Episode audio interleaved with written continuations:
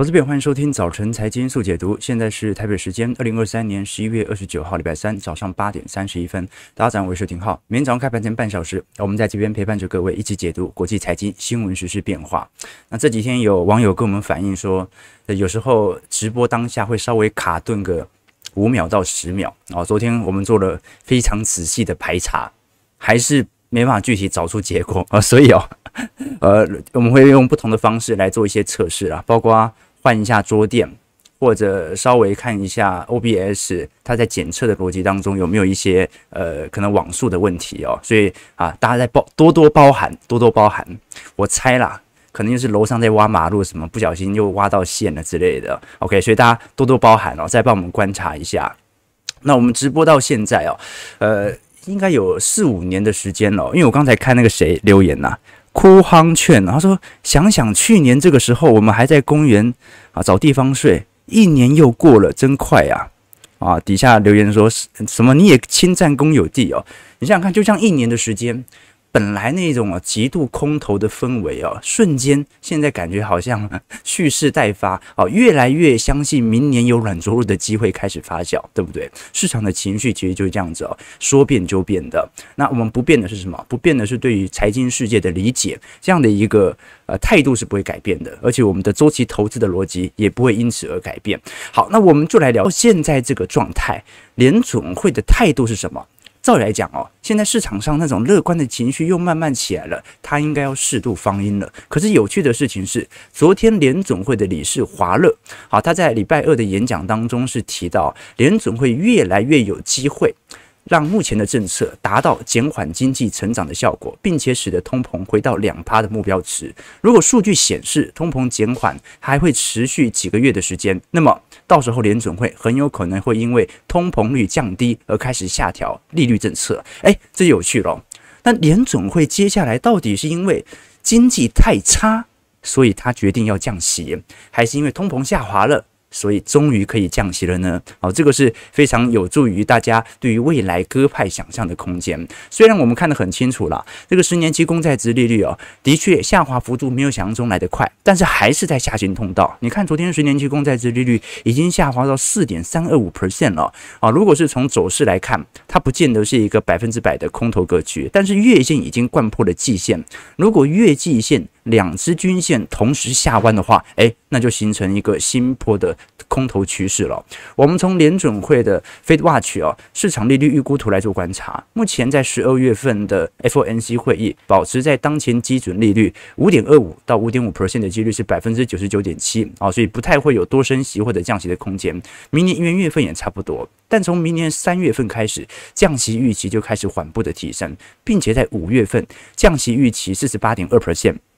就大于保持当前利率五点二五到五点五 percent 的三十三点四 percent，啊，所以市场目前的预估值其实已经停留在五月份的翻转点有一段时间了。加上刚才联准会理事华勒所提到的，我们看西德州原油价格已经在月界、月线以及季线当中形成了死亡交叉，啊，所以如果原油价已经形成了显著的空头氛围，是不是意味着啊联准会这个时候可以放松了呢？所以一样就要问一个问题。联总会到时候的降息，到底是因为经济不行而决定要降息，还是因为通膨即将达标而降息，还是说它必须要两项指标都达到悲惨的境界，才有它降息的几率存在呢？值得大家来多做一些参考啊！对，没没错哦，你说重组磁碟是不是啊？我我也重组磁碟过啊，昨天特别点进去那个 C 槽和 D 槽里面看一下档案啊，就不看不得了，发现里面有好多档案哦，硬是在那边花了两个小时，对。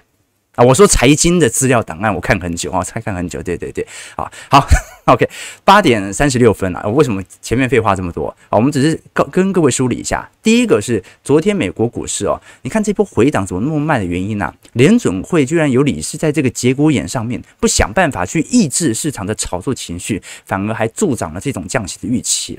那第二点数据哦，是美国消费面的数据哦，你看为什么市场上啊，针对明年到底是？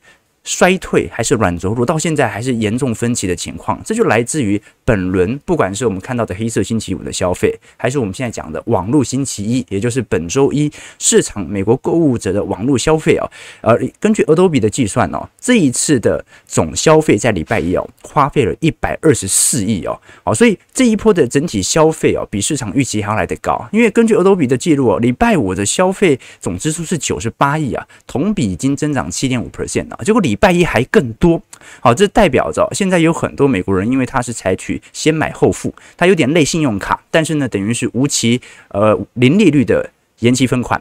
这种状态底下，从整个十一月份以来，帮助整个信贷市场居然还在持续的扩大当中。好，原本市场都担心嘛，你看那个信用卡违约率已经创高这么多了，结果由于这一次黑色星期五到网络星期一哦，市场这种先买后付的意愿再度的提高，那等于是把危机往后延。但是但是呢，也把十一月份的消费数据哦再度的推高不少。这个是我们所观察到的具体迹象啊。根据麦肯锡最新的统计啊。近百分之八十的消费者在节日购物时打算进行降级消费，也就是他会购买更便宜的商品或者放弃购买。但是呢，在购买途中，它的量能是非常庞大的，导致总金额由于通膨转嫁的效果，这一波增长幅度大概有十八个 percent 左右。这是麦肯锡的预估哦。那 Mr. Card 哦，它的预估幅度没有想象中来的这么高，可能是因为啊，他已经做了非常多的呆账准备，所以礼拜五的总销售额剔除掉汽车类，仅仅只有增长。二点五 percent，可是你也观察得出来哦，就现在我们整个观察美国消费的体量啊，只有在讨论有没有超越通膨，是不是那么亮丽？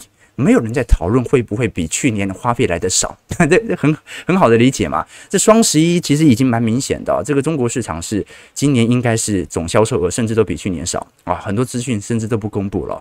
今年讨论我们看到 Cyber Monday 哦，Break Friday 哦，大部分讨论都是能不能消费的。跑赢通膨，从来没有什么讨论会不会消费的比去年少的问题哦，所以我们可以观察到，就目前美国的消费迹象来看哦，你说要在第四季进入到衰退区间，难度还是很高的。那这也导致了，由于消费衰退的幅度远远低于市场预期，我们看到在最近几天，华尔街机构商二零二四年的目标普百指数的目标价，它跟市场的预期，它的推导逻辑其实差差蛮多的。那另外像是 RBC 的部分以及美银，基本上加拿大皇家银行和美银都认为明年涨幅大概会在五千点左右。那高盛的部分呢，大概认为会在四千七百点哦。那比较悲观的还是有，你像是大摩的部分或者巴克莱认为现在四千五百点就是明年的最高点了。那换句话说，明年可能会先跌后涨，最后才补涨回来，呃，可能在今年年底的高点左右哦。好，那我们先理解了，通常会认为在四千五百点到四千七百点的道理哦。它是单纯根据 EPS 来进行计算。算我们把明年的市场普遍预估值两百三十七块乘以一个十六倍到二十倍的本益比哦。差不多就是四千五百点到四千七百点上下。那么稍微比较乐观的投资人呢，认为五千点啊，就是 EPS 稍微高个呃三五块左右。所以它纯粹来自于 EPS 的落差。但是比较有趣的一个层面呢，是德意志银行。德意志银行这一次是给出了市场上最为乐观的目标点位，给到了五千一百点。可是德意志给的这个利润非常有趣哦。德意志银行这次认为哦，明年美国经济啊是一定会出现衰退的，那有可能是温和衰退，但是这个衰退可能让联准会的预判错误，因为他认为明年通膨加将提前到达标。那一旦提前达标以后啊，联准会可能还没有。让经济进入到严峻的衰退格局，就采取高强度降息。德银目前的预估是，明年降息幅度会高达七码，哇，那七码等于降了快两个 percent 啊！而且呢，美国股市会先杀后弹，有一点类似二零二零年三月份的新冠疫情一样，可能短期内股票市场的狂跌，使得联准会在通膨已经达标的情况底下，采取高强度降息，最终。反弹到五千一百点，哎，你又发现啊？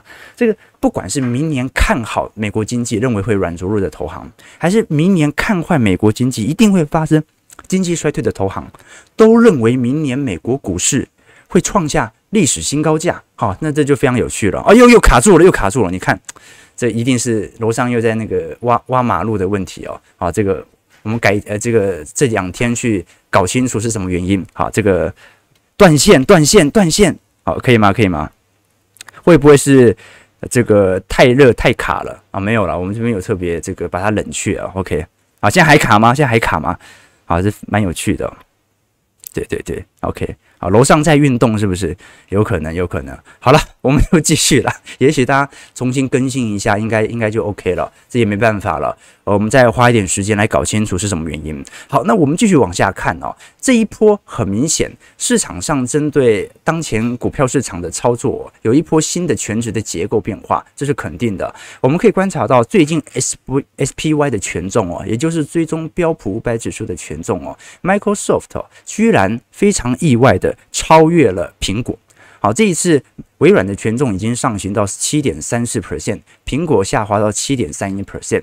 再来，其他就是 Amazon、辉达，大概各占三个 percent 左右。阿发贝、Meta 部分大概占两个 percent 哦。那其他的部分，我们可以观察到，像是波克夏、特斯拉等等，大概在一点七趴左右。那大摩最新所披露的科技股相关报告显示哦，现在根据摩根士丹利追踪的十五家最大的科技股的机构持股持仓啊，并将每家公司前一百名的主动管理投资组合平均权重和同一家公司在标普百指数的权重比较，发现哦，现在哦，大部分人哦。已经开始不偏好去投资这一些大型科技权值股，尤其在这些对冲基金或者重量级投行当中。原因为何？因为权重上行速度太快啊！就是我们可以观察到，前五大科技股几乎已经占了整个股票市场今年以来呃平均涨幅是七成四嘛，等于是整个美国股市的指数就靠这几只股票来贡献呐。那这对于投行的本身。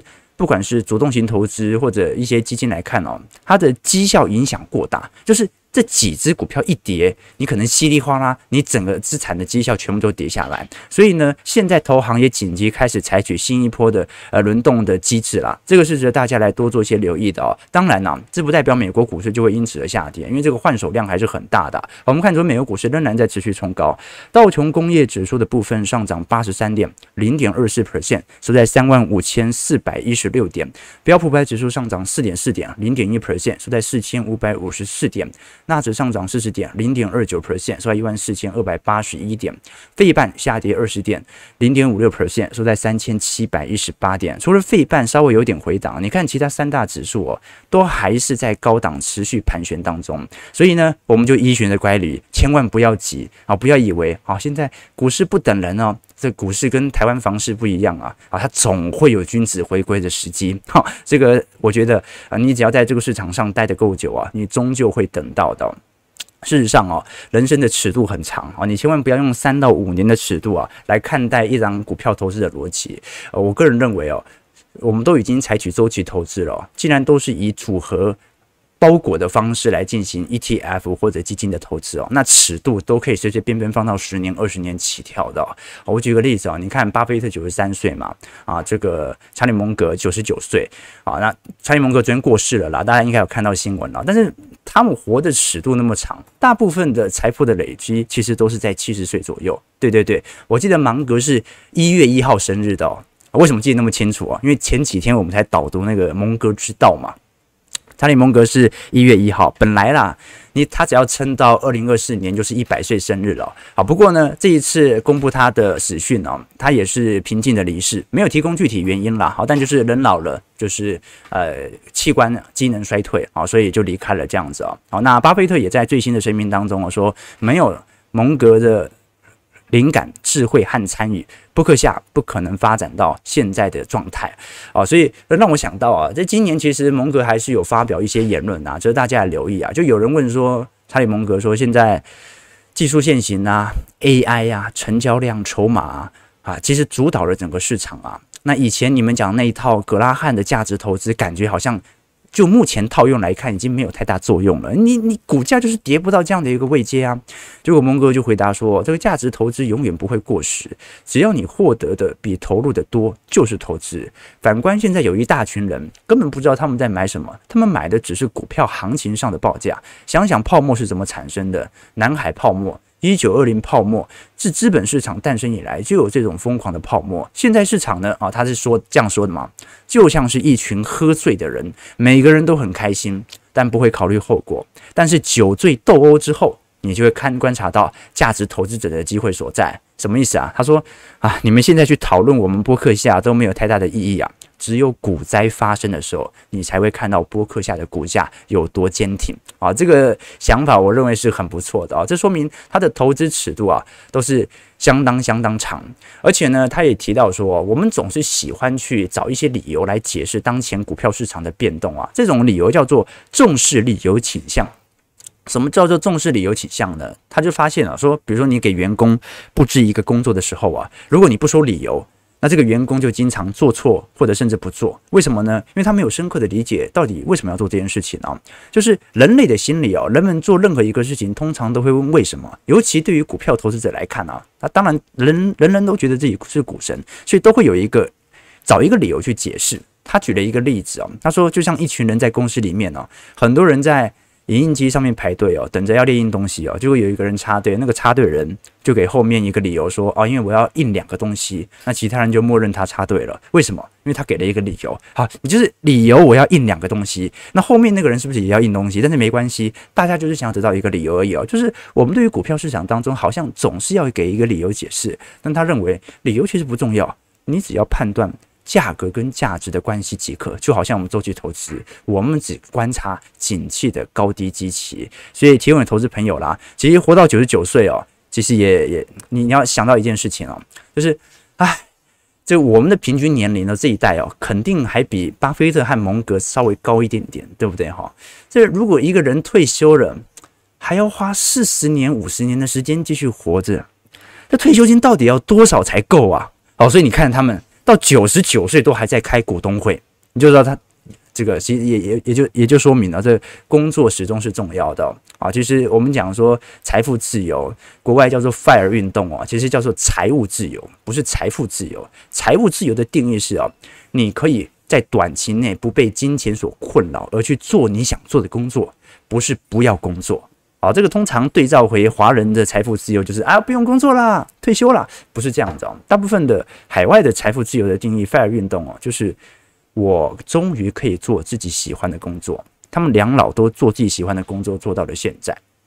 所以有一天哦，我一定要好好研究一下，把网络上的资讯做一些素材的统整哦，到底是吃了什么可以活到这么老哦？两老都九十几岁诶，啊，那不太可能真的因为每天吃汉堡和可乐吧？终究有一点秘密。啊，所以我觉得呢，啊，这两位老师都是值得我们来多做一些思考的。OK OK，啊，很遗憾啊，很遗憾，对对对，但他的确给我们很多的，我觉得改天我们再做一个专题啊，来好好思考他的思想。其实蒙格的投资跟巴菲特不太一样哦，啊，蒙格是标准的叫做贯彻性的价值投资者，好，但是呢，巴菲特在价值投资当中有一个但书要护城河，好，就是蒙格是认为啦，只要价格低于价值，即便是科技股也是可以投资的。巴菲特就不太一样，他的思考程度不太一样。好了，那刚才聊完整个股票市场的概况哦，目前还算是在高乖离进行震荡啊。可是随着联准会释放这种偏鸽派的言论，对于债券市场的影响呢，我们可以观察到，在整个彭博美债。这个价格，已经几乎抹去了二零二三年的全部损失。根据华尔街的分析师预估，美债走上了真正的复苏之路。现在全球市场在二零二二年到二零二三年哦，都蒙受了非常显著的债券上的亏损哦。可是我们都很清楚嘛，债券的配息是稳定的，它只是属于价格上的变动。所以呢，这段时间很多人去购买。中天期或者长天期的债券，它除了稳定的锁利，因为配息不变嘛，它还有那种期待资本利得上行的空间。但是债券价格真的能如此显著的进行些拉抬吗？呃，基本上哦，最近彭博社出了一篇报告，他认为有四大理由推升目前债券市场啊，在未来一整年有持续上行的动力哦。第一个就是联总会按照目前联总会官员所释放的谈话，他已经完成了升息动作。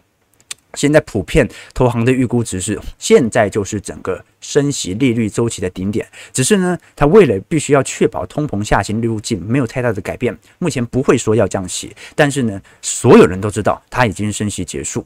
债券的风险回报状况不对称啊，它主要来自于收益率、殖利率性股，它已经变成电商股了。像台湾大哥大就是这样子哦啊。可是呢，你如果是直接去进行美国公债的购买。第一，这个风险性啊，它至少是美国政府嘛。那第二件事情呢、就是刚才聊到的，联总会不管怎么说，它都已经来到升息的尽头。这一段时间，你如果要投资一个个更加保本而且殖利率相同的资产的话，那你就很好理解了。虽然没办法这样直接来比较，一个是经营绩效，一个是属于呃债券市场嘛，但是至少从呃，这种吸引力来看的话，债券价格的吸引程度啊，很多人认为是明显高于整个股票市场的。霍德华马克思他就就是属于这样的一个思维哦。那我们来观察一下，正常来讲，在升息结束后，各类资产的类别表现，我们来做一些观察。其实你会发现非常有趣的迹象啊，就是说，不管在升息周期结束以后啊，固定收益资产几乎没有例外啦，全部都在正报酬。我们看到的是过去五次升息结束之后一年的平均报酬。我们就先看固定收益资产的部分哦。那过去五次分别是一九年、零七年、零一年、九五年和八九年。那看得出来哦，联准会暂停升息的月数哦，基本上除了美国非投资等级债以外啊，所有债券都是上扬的啦，涨多涨少的问题。可是你也观察到了，在股票市场当中，虽然升停止升息以后啊，股票市场是持续的推动，可是蓝色。点点那一块，也就是两千零一年啊，当它停止升息以后啊，转而来的就是高强度的降息。那一降息，那你也知道嘛，债券价格会持续上涨。可是呢，这股票价格就开始进入到崩跌段，网络泡沫破灭。那至于其他资产层面啊，你像是现金的部分没有太大变动啊，黄金啊、美元啊，或者六四股债投资者，他就有可能受到股票或者债券的影响。所以我想跟投资朋友分享的事情是，这个升息结束或者确定结束以后啊，它是必涨无疑的。但是呢，升息结束以后，对于股票来看，它有一个但书，就是它不能爆发金融系统性风险，否则就会像两千零。一年一样，所有股票几乎都会显著的下跌。那当然呢，有一只股票不会跌了，就是已开发市场的价值股，就是巴菲特最喜欢的那些股票。好，那就是崩跌段的时候，波克夏股价之所以能够持续表现这么稳健的主要原因。OK，这给投资朋友多做一些思考。我们把整个美国股市概况聊完之后，来聊一下台北股市的想法。台北股市昨天是大涨了两百零三点。收在一万七千三百四十一点啊，那这一波大家比较关注的是睽违三十一年啊，台北股市啊超车了港股，形成了黄金交叉。我们上个礼拜五才做了一些专题哦，结果不到四天啊，应该不到两天。港股就被台北股市给超车了。好，那我们第一个疑问哦，过去我们跟投资朋友提过是，哎，你现在港股有非常明显被台北股市所超越的迹象，那是不是说明现在外资撤离港股的速度又开始加快了呢？首先呢，外资本来就在针对整个中国市场进行资金的撤离，但是它并不是把资金撤离之后汇到台湾，它一样是会回到美国，只是说呢，它针对港股的调节的确是比较重的哦。我们看外资针对。港股的资金从二零二一年开始哦，这个流出速度就开始加快，一直到今年已经完全进入到净流出。那台北股市其实也差不多了。我们过去跟投资朋友提过，台股在二零二零年三月份疫情大涨以后哦，外资就开始进行全面调节。二零二零年卖了五千三百九十七亿，二零二一年卖了五千呃四千五百四十一亿，二零二二年直接卖了一点二兆嘛。那今年今年其实真的没买多少，所以外资等于是已经连续四年对于台北股市没有特别的偏好。但是呢，你看到港股年年破底，台北股市却节节攀升。明明大家都在卖，明明台北股市也被外资抛售。港股也被外资抛售，那就真正的关键就是各自内置的买盘力道就是不同嘛。我们看到台北股市这几年，不管是半导体的社会潮、基本面的向上推动、国人的 ETF 买盘，加上上市柜公司的资金回流、台商回流，那随随便便回流，过去三年就回流了三千亿啊。所以内资买盘是推升台北股市的动力哦。那恒生指数早些年哦，尤其在当时地产股显著暴跌的时候啊，曾经也受到大陆国家队的拉盘。但是呢，它本身基本面就在下行嘛，金融地位也在下降，加上整个港股，港股其实股票很多，以前不是有很多投资诈骗嘛，它就会针对啊一些仙股哦，就是那种面额极小的股票，教你去付委托，把股票炒高之后就把你套掉。就把你套住，然后就跑路这样子，这样算不算诈骗？我不知道啦。啊。但是呢，很明显啊，它就是啊一种非常明显的这种，哎，应该讲应该算诈，这样应该算诈骗吧？我就叫你去买仙股，跟你讲说这只股票会涨啊，然后把你套在高点。反正这就是港股啊，你可以观察到为什么这么多仙股啊？现在港股成交量为零的股票，每天是一千档。零的股票是一千档哦，港股快有三成股票是僵尸股啊，没什么在成交的。那这会形成一个问题哦，就是我们当然知道中国还是有很多企业还在赚钱哦，但是呢，由于它股票流动性过于差劲哦，即使是本业有在赚钱的中小公司啊，也会因为流动性的问题而缺乏关注。台北股市前几年就有很常有这种冷门股，你知道吗？哦，就是有些是做保全的啦，或者做资源回收的啦，啊，做一些化学合成的啦，这种股票啊，它每年配息很稳定的，股价也非常稳定啊。但是呢，你会发现股价涨不太动，为什么呢？啊，因为没有人在交易，真正的主力不会去碰这些股票嘛，除非他就是想要做一个行情波段啊。OK，好，那不管怎么说啦，呃，台北股市超越港股哦，它其实是一种因为加权计算的方式不一样。它只是一种趋势上的判断，一个是从三万点跌到现在万七，一个是当时的万点一路涨到现在万七万八。但是这是不是代表香港的金融中心地位完全的消失呢？这不一定。香港对于海外投资机构来看，这几年它的趋势其实已经蛮确定的。但是对于中国政府来看，香港还是一个重要的对外窗口。我们上礼拜曾经跟投资朋友提到过这张图哦，香港的中转地位并没有因为这一次中国的资本市场的收缩而显得被市场抛售。举个例子来说，中国在今年出口到欧盟、美国、东协和日本啊，衰退幅度大概都是十趴、八趴起跳的，因为全球出口需求正在下滑嘛。但是对于香港的进口却暴增了百分之八十六。这说明其实有很多的高端的科技产品哦，现在香港是一个重要的中转站。好，那你说到时候又被禁了啦？那连香港都不能进口，那怎么办呢？那么对于内地人士来看，尤其是针对一些权贵阶级哦，他要进行资产转移啊，中国是采取资本管制嘛，对不对？那没办法汇出来啊，那你要先资资金先流出来，当然是先在香港想办法置产啊，对不对？或者把香港作为一个重要的资产的转移的中继站。所以，对于香港市场来看，它反而成为内地人士资金外逃的一个非常重要的窗口。这个反而值得大家来多做一些留意。OK，对，所以港股我们看昨天，那你看最近台北股市哦，已经。涨了两百点，昨天哦，恒生指数又跌了零点九八 percent，报在一万七千三百五十四点、啊。这个是我们观察到的迹象啊。当然，分析整个中国经济哦，我们在未来几天还会跟大家来做一些追踪哦。第一个是中国的 GDP 总量已经超过了人民币一百二十兆哦。那么从这么大的基数来看哦，它本来就不可能有那种六趴七趴的高成长区间了，因为体量真的非常大。那第二点事情呢，是中国正在经历经济成长的模式转型哦。传统成长的模式的过度依赖啊，的确是靠房地产投资和基础建设啊。那现在你两个把它打掉了嘛？啊，你基础建设也到头了，房地产投资也开始停下来了。那到底会不会有显著的资金移转？这个是未来我们会关注的方向啊。但是房市还是有它的重要意义啦，就是它是整个市场的军心嘛，你把它稳定住了，才能够靠这样的方式来进行新一波的结构的产业转型啊。那我们必须承认啊，如果真的明年，美国经济能够软着陆，经济回到一个上行区间哦，中国经济很难差到哪里去哦，因为基本上有一半的产能还是在中国。你不要觉得好像台商进行产能转移就全部逃走了，并不是的，对不对？富士康现在百分之八十产能还在中国大陆嘛，对不对？所以基本上不会有很明显的那种改变。全球出口需求好，中国出口不会差到哪里去。好，那内需是另外一件我们会讨论的事情。好，九点零一分，我们看一下今天开盘的表现。台北股市上涨二十七点，今天预估量呢也也不大哈，昨天好像两千多亿而已，今天收在一万七千三百七十四点哦，今天大概量呢也大概两千亿左右啊。好，我们看一下投资朋友的几个提问啊，就卡顿三到五秒，没错没错，这个我们真的要好好搞清楚一下，应该是我觉得是网速的问题哦。好，有没有可能是那个骗子下载太多？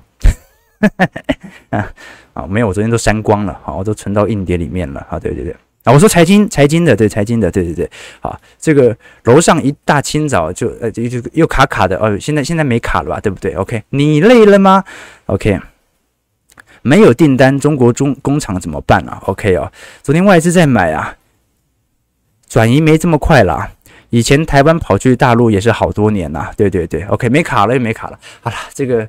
人生啊，总是会遇到这些难关，偶尔就是卡卡你卡卡你哦。这个人生也不能一路顺遂嘛。啊，其实大家不要看这个波克夏、巴菲特，好像从小就出生在一个富裕的家庭哦。你也要想想看他的痛苦啊，对不对？他想要过平凡人的生活也是很困难的。